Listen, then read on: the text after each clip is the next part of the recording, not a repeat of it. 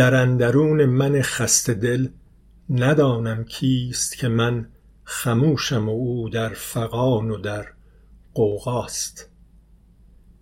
این بیت معروف معمایی رو بیان می‌کنه که احتمالا همیشه برای ما انسانها مطرح بوده. معمای کهکشان پرتلاطم درونمون. کهکشانی که به جای صدها میلیارد ستاره و سیاره صدها میلیارد سلول عصبی و رشته عصبی داره. دائما در حال زایش و کاهش. با انبوهه ای از جرقه های فکر و احساس خداگاه یا ناخداگاه. با راه های دو متخصص ایرانی و آخرین یافته های دانش انسانی سیاحتی خواهیم داشت در یکی از زیباترین و در این حال طوفانی ترین این کهکشان ها یعنی مغز و روان نوجوان ها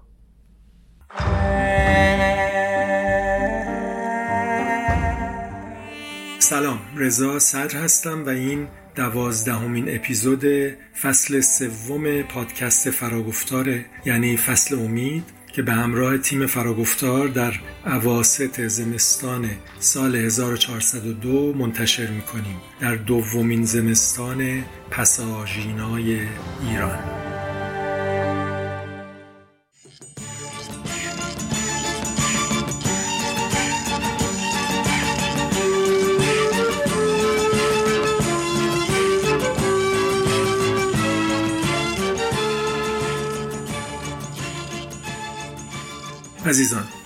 اپیزود دومین گفتگو رو میشنوید در مجموعه گفتگوی نوجوانان و آزادی با دو متخصص ایرانی دکتر بهزاد گودرزی روانشناس و دکتر فرزان ندیم ریاضیدان و عصبشناس.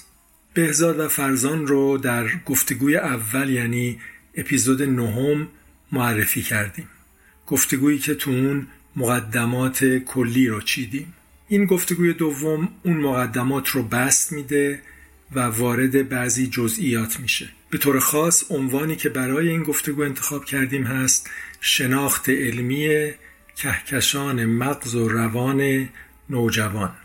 چون تو این گفتگو فرزان در مورد تغییراتی که در دوران نوجوانی در مغز و سیستم عصبی انسان پیش میاد توضیح میده.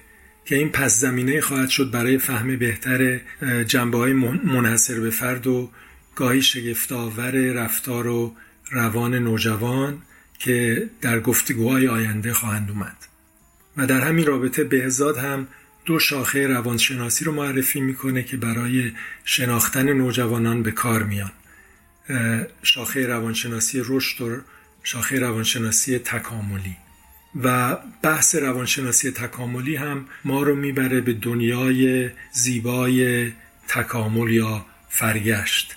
یکی از هدیه های نوابقی مثل چارلز داروین به فرهنگ انسانی.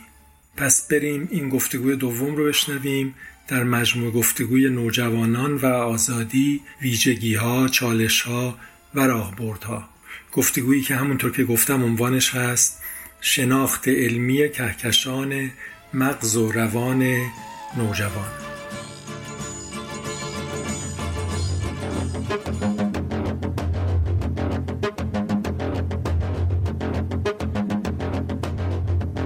سفید مثل لحظه تابش نور تو یخ چکید. گونه سرخش قطره اشکابی بود. خونه رو موهای خیز خوردش. برق شمشیر به دست کشید. زیر دو چشمش سایه مرگ برید. رو حیبت پاره اهریمن آسی قول. هر گوشه شونش داره سر وحشی.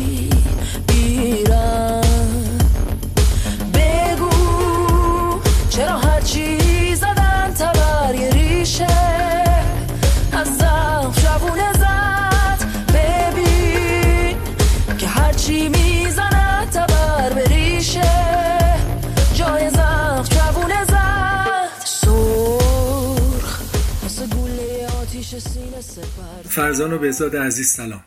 بازم تشکر می‌کنم به خاطر وقت و دانشتون. این گفتگوی دوم ما خواهد بود در مجموع گفتگوی نوجوانان و آزادی.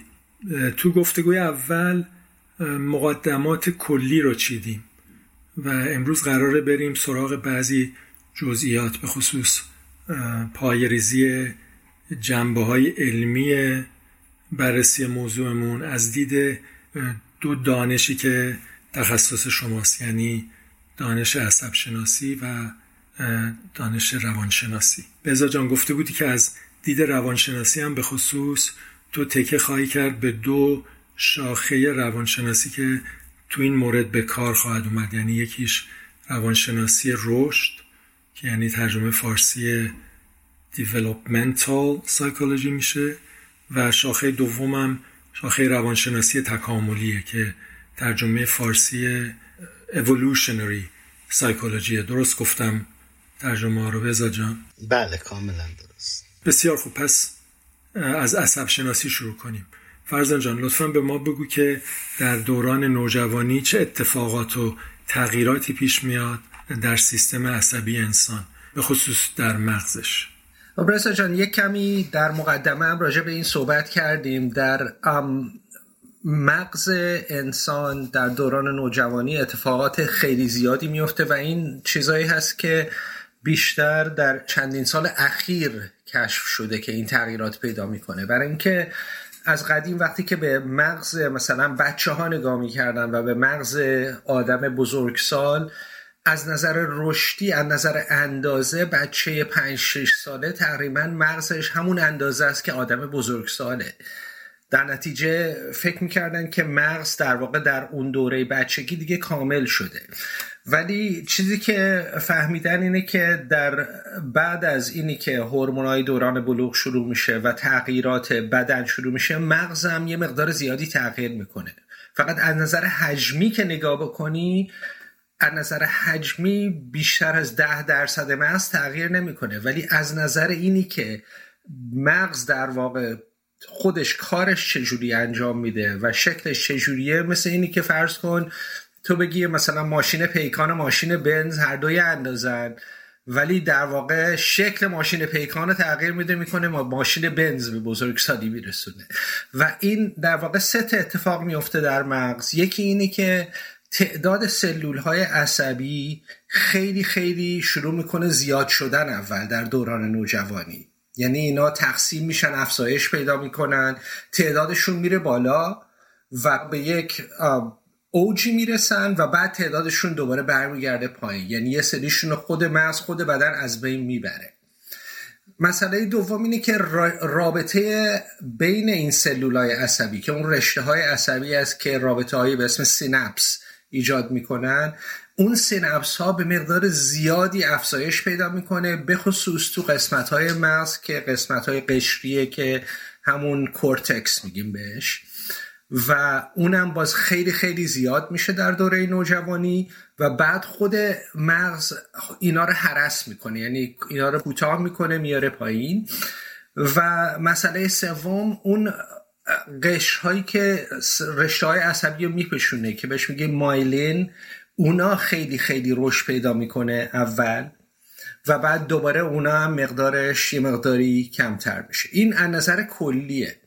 ولی از نظر یک کمی عمقی تر اینه که در واقع دو قسمت عمده مغز رشد پیدا می‌کنه و اینا با همدیگه همزمان نیستش.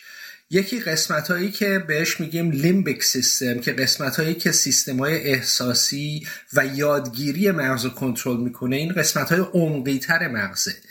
اینا به رشدشون در دوران نوجوانی اول صورت می‌گیره. و یکی دیگه اون قسمتی که اشاره کردم کورتکس به خصوص قسمت prefrontal یا frontal cortex قسمت های به اصطلاح میگن اجرایی مغز executive centers و اون قسمتی که مثلا پیش بینی می‌کنی فکر می‌کنی کنترل می‌کنی همه چیزو اونا هم به کل تغییر می‌کنه ولی یه مقداری اولا تدریجی تر قسمت های مختلفش به تدریج و تکاملش یعنی تکامل این تغییرات خیلی چند سالی دیرتر انجام میشه. و همین اختلاف بین رشد این دوره خیلی تاثیر داره که اون رفتار اون نوجوان رو تغییر بده تا موقعی که به بزرگسالی می‌رسه. این از نظر کلی بود.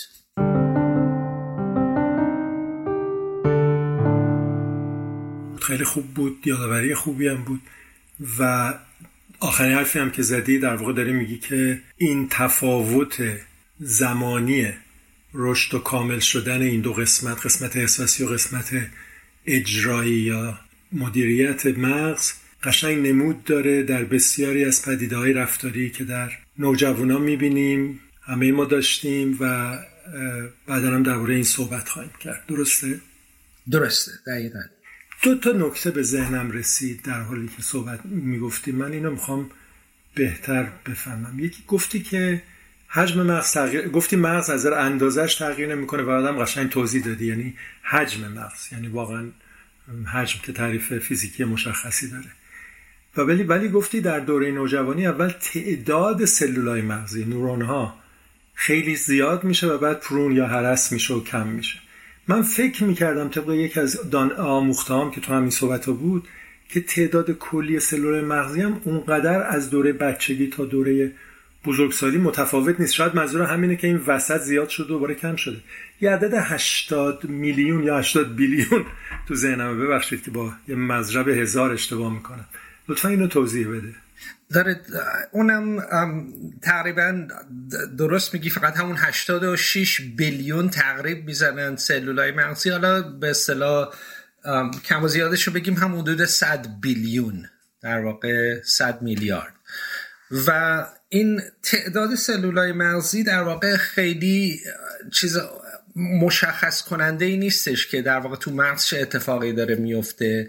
و میگم تمام این تعداد سلولایی هم که گفتم که زیاد میشه و برمیگرده کلا بیشتر از ده درصد مغز نیست. یعنی به تعداد نیستش. و اینی که سلولای عصبی که به وجود میان و این اینا بعد اینکه مغز کامل شد سلول جدید ایجاد نمیشه یک کمی در واقع در تقریبی اینم یعنی درسته بیشتر سلولای عصبی که به وجود میان دیگه تغییر نمی‌کنن و در تمام عمر هستن ولی بعضی قسمت های مغز هنوز سلولای جدید ایجاد میشه حتی در بزرگسالان. و یه مقداری هم در همین موضوع موضوع بحث الان در neuroscience یعنی یه مقداری controversy از راجع به این. ولی مسلما در دوران نوجوانی قسمت های قشری سلول های مغزی زیاد میشه و بعد دوباره کم میشه. ولی بیش خیلی مهمتر از اون که خود خوب, خوب گفتی اینجا اینه که ارتباط بین سلولای عصبی اون سینپس ها خیلی زیاد میشه و myelination خیلی تغییر می‌کنه. و بیشتر همون مسئله مایلینیشنه. و اشاره خیلی سریع بکنم.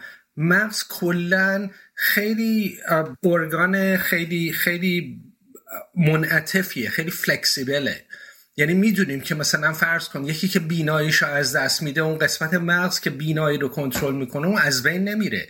و اون قسمت مغز میره به کنترل حسای دیگه و چیزای دیگه. یعنی اون رشته عصبی باز برمیگردن ارتباط برقرار می‌کنن. اینجور نیست که سلولا بمیرن یا به دنیا بیان. همون سلولا ولی مغز به کل می‌تونه خودش رو تغییر بده. من خیلی خوب یادمه تو صحبت که در مورد روانگردان ها و مغز با هم داشتیم هم همون اوایل این رو خیلی قشنگ برای ما تصویر کردی به اسم الاستیسیتی مغز. خیلی خوب گفتی. پس فهمیدم منظور چی بود. اون 80 billion یا 100 billion میگن تغییر نمی‌کنه یعنی حد اکثر 10 درصد بالا پایین میره. فقط اون plasticity نه elasticity کلمه ای که استفاده میشه. آه ببخشید. آره plasticity مرسی که گفتی. بین پلاستیک و الاستیک باید فرق گذاشت متشکر از تصحیح ولی پس آره حد اکثر ده درصد تغییر سلولای مغزی معنیش هم اینه که در همون حول و حوش 100 billion میمونه ولی همونطور که خودم دوباره تاکید کردی مهم تغییر در connection ها در ارتباطات یا سینپساس که اتفاقا این پایه همه neural network هم در واقع همینه دیگه. feedforward neural network هم یه قسمت هستیش همین تعریف و ساختن connection بین لایه های مختلفه. و اون myelination که گفتی درسته دیگه myelination بهش میگن آره؟ بله. اون غلاف سلولای connection های عصبی در واقع تاثیر زیادی رو سرعت انتقال چیز داره انتقال پیام های عصبی داره درسته؟ درست میگی رضا جان. سرعت مکالمه بین سلولای عصبی به خصوص در قسمت های مختلف مغز نه در یک قسمت مغز به این قشری که myelination ه که همون قشر چربیه که روی رشته عصبی آکسان میاد به اون خیلی رابطه داره. ولی توی یک قسمت مشخص مغز بیشتر ارتباطات myelination اصلا نداره. برای اینکه اونا سریع هست چون راه راه جالبه. خیلی جالبه.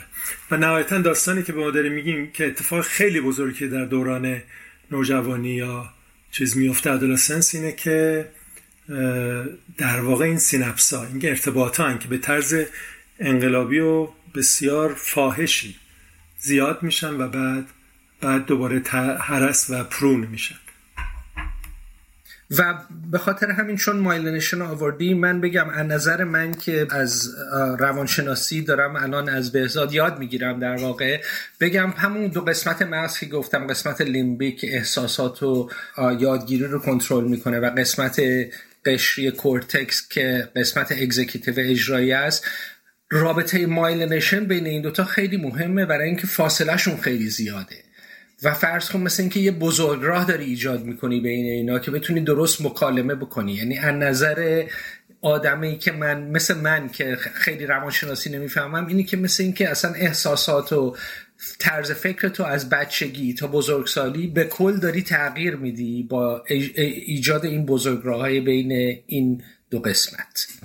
اگه اشتباه نکنم اون قسمت لیمبیک یا احساسی از تکاملی هم تقدم داره. جز قسمت هایی که اول در سلسله مراتب تکامل رشد کرده به وجود اومده و بعد قسمت بیرونی کورتکس باشه اون و قسمت مدیریت و اجرایی دیرتر در این درخت تکامل ظاهر شده و نهایتا در primate ها و در ما انسان ها از همه بیشتر رشد کرده. باز هم کلا درست میگی در تمام مهره‌داران قسمت limbic system هست و به خصوص قسمت های مختلفش در بعضی هست در بعضی بیشتر پرندگان مثلا قسمت hippocampus دارن اون قسمت basal ganglia که شاید صحبت بکنیم accumbens بعدا صحبت می‌کنیم توی مهره‌داران هست ولی کورتکس در واقع قسمتیه که در پستانداران به وجود اومده هستن.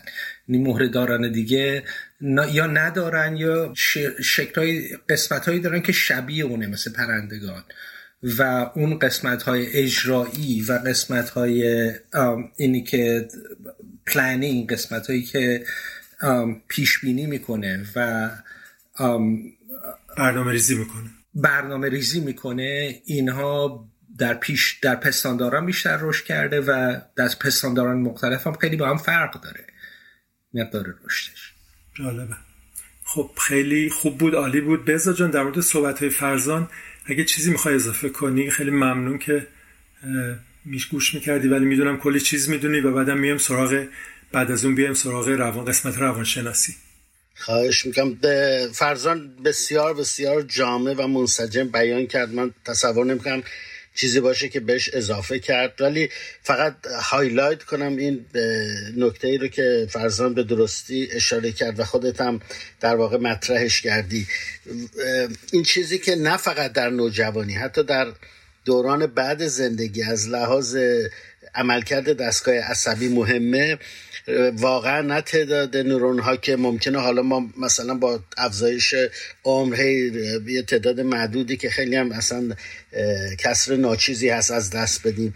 نه تعداد سلول ها بلکه دقیقا همون ارتباط هایی که فرزان توضیح داد اون ارتباط هایی که نورال نتورک هایی که خودت اشاره کردی شکل می‌گیرن. اصلا یادگیری در روانشناسی بخش از روانشناسی که بهش میگن نوروسایکولوژی که پیوندی بین خود روانشناسی و نوروساینس اصلا تمایزی بین یادگیری و تجربه قائل نیستن چون هر دوشون رو تعریف می‌کنن به ایجاد و افزایش اون شبکه های عصبی.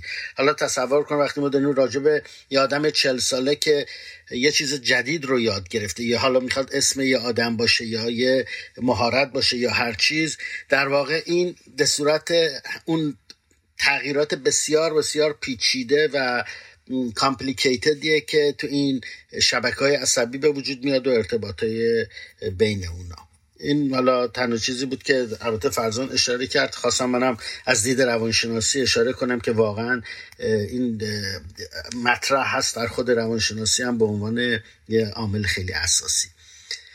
چه نکته زیبایی. مرسی که اینو گفتی. خواهش می‌کنم.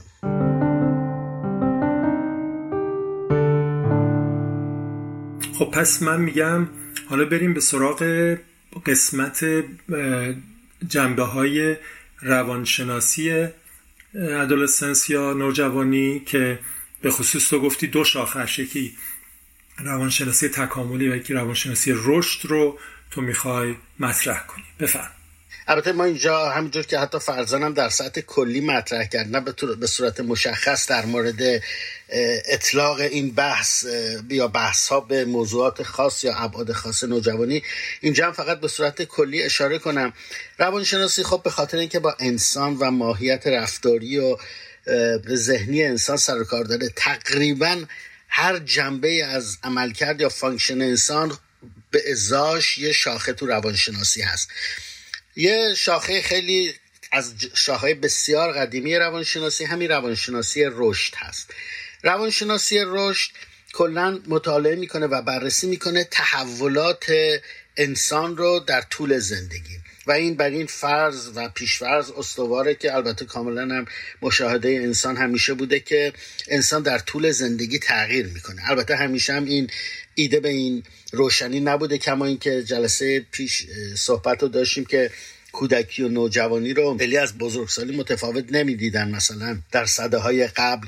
ولی در یک صد سال و یک صد و خورده ای سال اخیر که روانشناسی به صورت scientific یا علمی شکل گرفته روانشناسی رشد با تکیه بر این فرض که انسان متحول میشه در طول زندگی که از قدیمی ترین و اولیه شاخه های اولیه روانشناسی بوده. روانشناسی رشد به طور کلی رشد انسان رو از زاویه جسمانی از زاویه شناختی از زاویه اجتماعیش و از زاویه شخصیتی هیجانیش مطالعه می‌کنه. و خب حالا اینا چیزاییه که در طول بحثای آتیمون در واقع بازشون خواهیم کرد. نکته ای که حالا به همین علت هم بود که فرزان این توضیحات رو داد. حتی خود روانشناسی هم به واسطه پیشرفت های نوروساینس بسیار بیش از پیش تقریبا بسیاری از شاخه هاش حتی اگر باور کردنش یه از لحاظ ماهیتی دشواره. حتی روانشناسی اجتماعی هم الان یه نظری به نوروساینس و جنبه های عصب شناختی داره دیگه. روانشناسی رشد به میزان بسیار زیادی. واسه همین هم هست که هیچ بحثی از رشد حالا به طور خاص اینجا نوجوانی نمی‌تونه کامل و گویا باشه مگر اینکه بحثای نوروساینتیفیک و عصب شناختیش هم مطرح بشه. ولی به طور کل روانشناسی رشد از زاویه های مختلفی که اسم بردم اینجا مطالعه می‌کنه تغییراتو. و البته اینا وقتی که مثلا روانشناسان رشد آزمایشاتی انجام میدن یا مطالعاتی رو انجام میدن. مجموعه اینا ممکنه به صورت یه نظریه در واقع در بیاد که اونجا ما نظریه های مختلف رو داریم بسته به آزمایش های مختلفی که وجود داشته. برای همین هم هست فرض وقتی در مورد روانشناسی رشد داره در مورد رشد شناختی صحبت می‌کنه. نظریه فرض کن پیاژه رو داریم و نظریه های دیگه هم هست مثلا. ولی ویگوتسکی فرض کن. ولی مثلا وقتی داریم راجع به روانشناسی ببخشید رشد مثلا زبان حتی صحبت می‌کنیم. به همین ترتیب ممکنه مثلا دیدگاه رفتارگرایانه باشه یا دیدگاه مثلا چامسکی باشه. به هر حال بسیاری از بحثایی که مطرح میشه در روانشناسی و ما هم اینجا مطرح خواهیم کرد یافته های روانشناسی رشدن. اما یه شاخه جدیدتر روانشناسی که ما بسیار هم مشتاقیم که وارد این بحثای این سابجکتمون بکنیم روانشناسی تکاملیه. روانشناسی تکاملی تقریبا یکی از جوانترین شاخه های روانشناسی است. از بحث تکامل از قرن 19 هم مطرح بوده به صورت scientific و مستدل. ولی روانشناسی تقریبا از دهه هفتاد جوری به بحث تکامل پرداخت که روانشناسی تکاملی از دل اون بر اومد. و اون برمیگرده تا حد زیادی به هم البته کاملا روشنه ولی منظور دهه هفتاد قرن بیستمه. سال 1970 بله بله ده هزار هفتاد دقیقا. یعنی میلادی. علت شکلگیریش هم بر پایه همون چیزی بود که این جنبه های عصب شناختی در واقع شکل گرفته بود. اینجا یه تفاوتی است بین تکاملی که فرزان اشاره می‌کرد در مغز یک انسان واحد در طول دوران رشدش. و تکاملی که ما اینجا در روانشناسی تکاملی داریم صحبت می‌کنیم.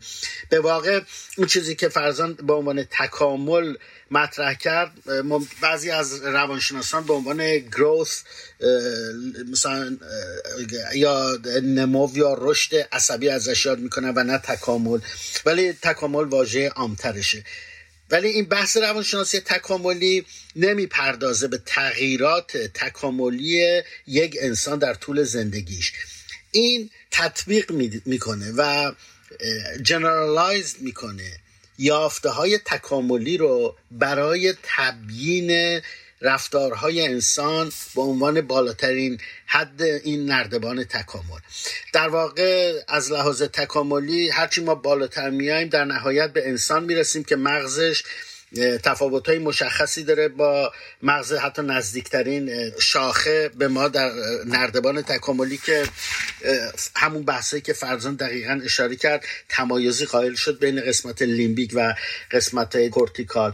خب مثلا این تفاوت ها تو قسمت های cortical ما با شاخه های پایینتر بسیار بیشتره. حالا ما همیشه مشهود بود که تفاوت یا علت اصلی رفتارهایی که انسان داره و حیوانات رده های پایین حتی نزدیک به ما ندارن به خاطر همین جنبه های عصب شناختیه. و بیشتر از جنبه تمایز بین انسان و این رده های پایین تر به قضیه نگاه, نگاه می شد تفاوت رفتار جنسی انسان و مهمون ها تفاوت فرض کنید کامیونیکیشن نوع انسان با نوع میمون ها و مسائلی از این قبیل. ولی درست در نقطه مقابل این قضیه کم کم توجه به این مطلب جلب شد از لحاظ علمی که به نظر می‌رسه علی رغم این تفاوت های فاحشی که انسان پیدا کرده و در سطح optimal ی اون function یا عملکرده رو داره در مقایسه با حیوانات سطح پایینتر خیلی از جنبه های بنیادی رفتار ما هنوز همون تداوم و استمرار اون جنبه های تکاملی که مشترکیم با رده های پایین تر و اومدن شروع کردن تقریبا در همه ابعاد رفتار انسان این ریشه های تکاملی رو شناسایی کردن و به کار بردن برای تبیین اون رفتارها. حتی در آسیب شناسی روانی. الان مثلا ما تکس بوک هایی داریم به اسم evolutionary psychiatry. در واقع این دونه دونه تقریبا دونه دونه اختلال های روانی رو حتی از لحاظ تکاملی توضیح میده. حالا منظور من چی از نظر, نظر تکاملی؟ یعنی چرا مثلا فرض کن این اختلال از لحاظ تکاملی functional بوده و شکل گرفته و حالا functional نیست برای اون فرد ولی برای adaptive بودن نوع انسان و بقای نوع انسان این چیزها مثلا میبایست باشه. یا حتی رفتار جنسی انسان معیارها و ملاک های انتخاب همسر حالا جفت گزینی در اون معنای عامش که برای رده های پایین هم صحبت میشه. اینا مثلا چی هست؟ حالا من نمی‌خوام دیگه بیش از این وارد بحث تکامل روانشناسی تکاملی بشم چون بحث ما اینجا واقعا به طور فی نفسه بحث روانشناسی تکاملی نیست ولی این بحث روانشناسی تکاملی و یافتهاش یعنی استفاده از اشتراکات تکاملی انسان برای تبیین تغییرات و تحولاتی که ما به عنوان نوع انسان در زندگی یک فرد شاهد هستیم چیزیه که در چارچوب روانشناسی تکاملی مطرح میشه و اینجا ما در بحث نوجوانی مطرحش می‌کنیم. فرزن وقتی داریم در بحث نوجوانی این بحث رو مطرح می‌کنیم که رشد اخلاقی چیه. یا حتی در از نظر نوجوانی این بحث مطرح بشه که چرا مثلا بعضی از رفتارهای بزهکارانه صورت می‌گیره. یا ریشه بعضی از این رفتارهای جنسی نوجوانان چیه؟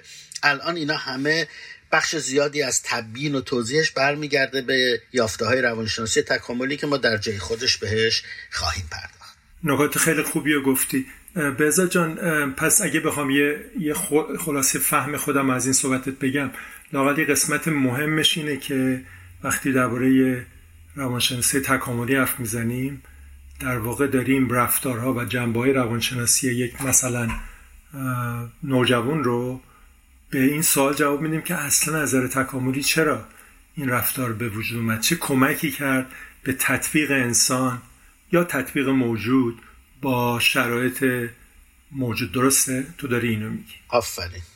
دقیقا دقیقا همون کلمه چرا. یعنی روانشناسی تکاملی می‌تونه به ما کمک کنه تبیین کنیم چرا. حالا تو بحث ما نوجوان این کار رو می‌کنه یا این کار رو فرزن نمی‌کنه که همش برمیگرده به همون چیزی که تو هم به درستی تکرار کردی نقش ادپتیو یا انتباقی که به حال اون مسئله برای نوع انسان یا به طور خاص برای اون نوجوان داره. یه نکته جالبی که گفتی جنبه دیگه که یاد من آوردی اینه که وقتی در این مورد حرف می‌زنیم به یه معنی خیلی وقتا برخورد می‌کنیم که چقدر رفتارها حالا به طور کلی توی بیولوژی هم بگیم تو زیست شناسی خصوصیات انسان جنبه مشترکی داره با موجودات دیگه به خصوص موجوداتی که بهش نزدیکن در در در پروسه تکامل تو درخت تکامل.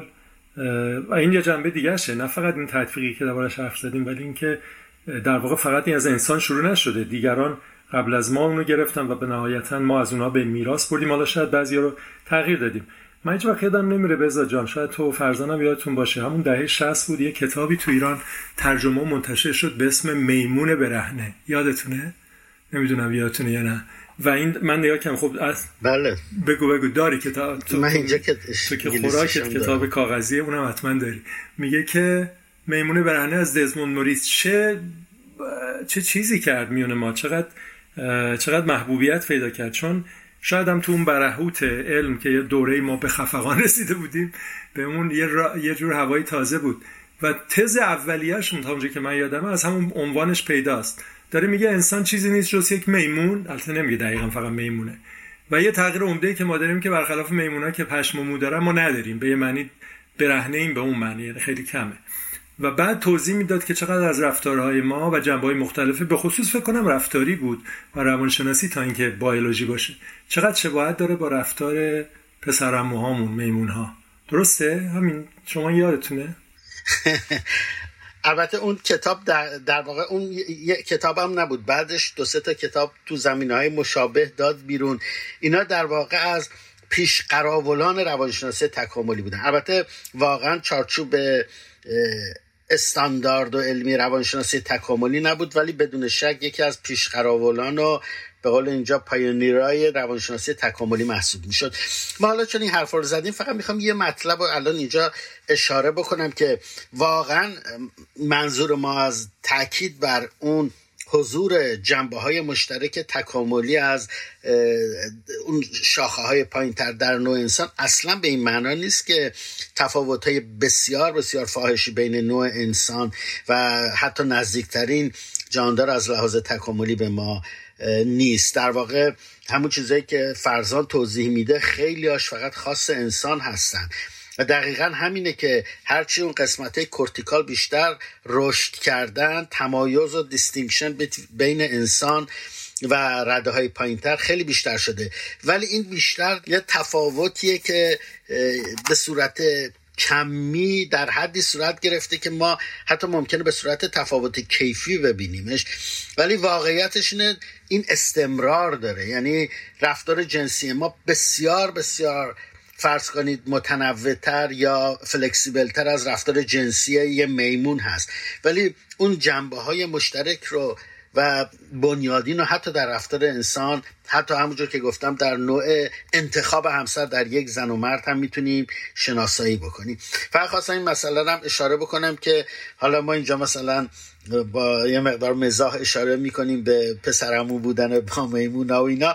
ولی خب واقعا منظورمون این نیست که خیلی خطی داریم از لحاظ تکاملی انسان رو فقط استمرار بسیار ساده اون میمون هایی که در حال حاضر هستن. چون حالا فقط این اشاره کوتاه بکنم شاخه ای که میمون های ایپ های حاضر و نوع انسان از هم جدا شدن حدود 6 میلیون سال پیش این دوتا شاخه از هم جدا شدن. یعنی تکاملی که در شاخه های جدا شده در 6 میلیون سال پیش صورت گرفت با زیر شاخه های بسیار رسیده به ape هایی که ما اینجا داریم و نوع انسان یا Homo sapiens ی که مثلا ما هستیم. یعنی واقعیتش اینه که اینجوری نیست که مثلا واقعا عین cousin در واقع با هم دیگه باشیم.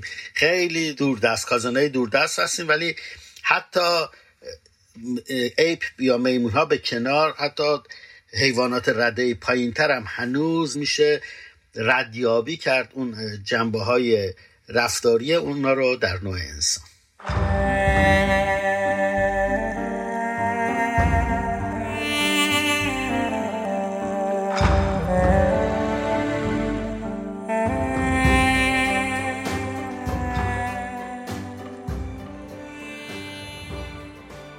این تذکر خیلی خوبی بود. مرسی که گفتی. خیلی خوب بود که حتی یه تفاوت های یه تفاوت های خیلی کوچیک هم ممکنه نتایج خیلی بزرگی داشته باشه. میگن که نمی‌دونم ما فقط از نظر ژنتیکی شاید با خیلی موجودات دیگه فقط در یه درصد یا کمتر تفاوت داریم. ولی تو گفتی این تفاوت کمی به کیفیه. و ممنون که کلمه کازین رو به کار بردی منو تحصیل کردی. من گفتم پسرمو و بعد واسه اینکه ما تو فارسی متاسفانه به این موضوع جنسیت میدیم ولی باید بگم پسرمو و دخترمو بخصوص در دوران امروز. فرزان جان تو در این مورد یه موضوعی می‌خواستی بگی. من فقط می‌خواستم همین در پشتیبانی این چیزی که بهزاد گفت از نظر بیولوژی هم بگم که همون که بهزاد گفت که چند میلیون ساله که انسان رشتش جدا شده از ایپ های دیگه میمون های بدون دوم در واقع میگیم. همین فکر بکنی چندین هزار نسل انسان به صورت انسان ادامه پیدا کرده. در نتیجه اون فشاری که بر بشر بوده برای انتخاب اون رفتارهایی که به به نسل بعد برسه اون خیلی تاثیر گذاشته در از نظر تکاملی در انسان و نچه اون اولوشنی که بهزاد اشاره می‌کنه ان evolutionary, evolutionary psychology از نظر بیولوژی هم شاید مقدار عمدش در واقع در تمام در انسان بوده نه اینکه از موجودات دیگه به ارث رسیده که تکامل پیدا کرده. بسیار عالی. و همینی که فکر بکنی که مثلا فرض کن هر تغییر کوچیکی باشه که بتونه کمک بکنه به اون موجود انسان یا غیر انسان که بتونه به نسل بعد برسه اون تغییر کوچک می‌تونه ادامه پیدا بکنه و همون evolutionary selection همینجوری انتخاب میشه. خیلی خوب گفتی فرزان جان خیلی خوب گفتی و یکی از یه جهت من اینطور شنیدم که تو داری میگی توی این مسیر تکامل یه قسمت مهمی از راهی که ما اومدیم و بعدا استفاده خواهیم کرد تو تبیین مسائل. در واقع قسمت راهیه که ما دیگه جدا شده بودیم داشتیم راه خودمون رو به عنوان انسان می اومدیم اینو گفتی درسته؟ قسمت مهم. اوکی. دقیقا دقیقا. و خیلی هم قشنگ یه مکانیزم خیلی سریع به ما گفتی که تئوری تکامل رو در واقع تو دو جمله بهمون گفتی که قضیه به وجود اومدن یه character جدید حالا شاید به اتفاق باشه یا با امتزاج ژنها. و بعد موندن اون characteristic اون خاصیت اگر کمک کنه به بقا و انتقالش به نسلهای بعدی و نهایتا شاید حتی غالب شدنش تو نوع. دقیقا. بسیار عالی. و حالا که حرف از این شد و این تئوری زیبا که از نابغه بزرگی به اسم چارلز داروین و البته یه همراه دیگرش به میگن والاس هم همون زمان به ما رسیده من یاد موضوع دیگه انداخت. بزاد جان وقتی حرف می‌زدی.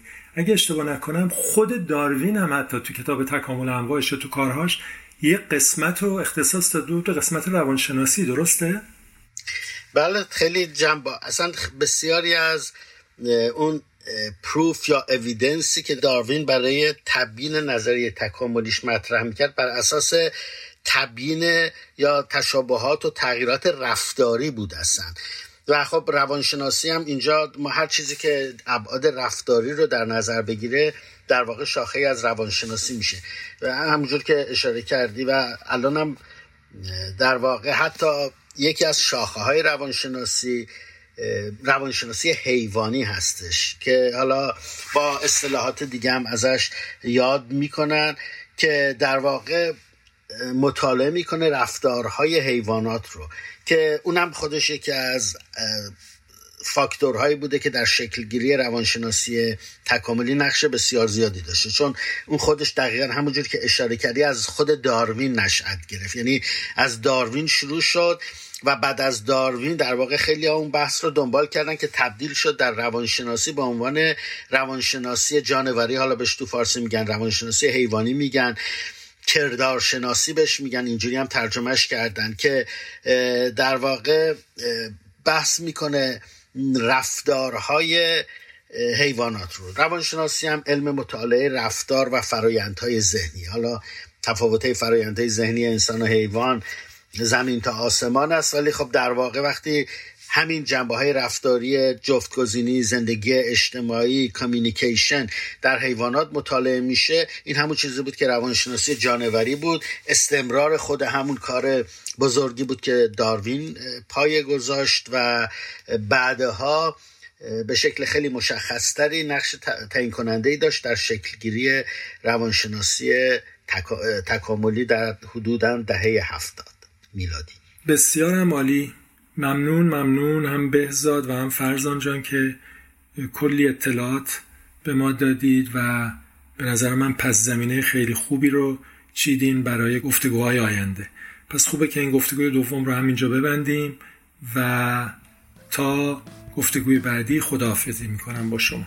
خداحافظ. خداحافظ رضا جان و بهزاد جان. همه حوزهای بیماهی فرشتگان هر جایی همه رو فراموش می‌کنم نظر بنا گوش می‌کنم. همه مشکلات ذاتی همه مایعات قاطی همه رو فراموش می‌کنم. ناز تو پاپوش می‌کنم. عزیزم.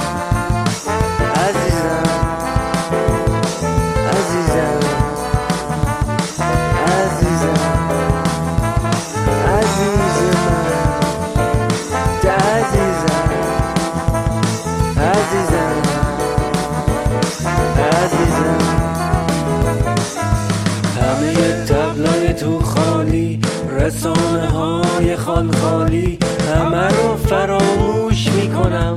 مهر تو رو توش می‌کنم. همه روزای باد رفته پرندگان وا رفته. همه رو فراموش می‌کنم. تو رو هماغوش می‌کنم. روزهای جوانی زیر ضد هوایی. خواندیم با هم آواز. خاموش به صدای جاز بچه ها کوچک بودن فارغ از موشک بودن. روشنایی که آمد بزم ما سر آمد. ترکش عشق تو بر تایی که من نشست. زخم زبان تو دوستان ممنونم که به این دومین گفتگو از مجموعه گفتگوی نوجوانان و آزادی گوش کردید. مثل همیشه اطلاعات کمکی رو می‌تونید در قسمت توضیحات اپیزود پیدا کنید در پادگیرتون و بیشتر از اون در وبسایت فراگفتار که لینکش رو در توضیحات می‌گذاریم. اطلاعاتی که شامل لیست زمانی موضوعات گفتگوه و لینک به منابع مربوطه همینطور اسم و لینک به موسیقی ها قرار ما تا اپیزود بعدی فراگفتار. Thank.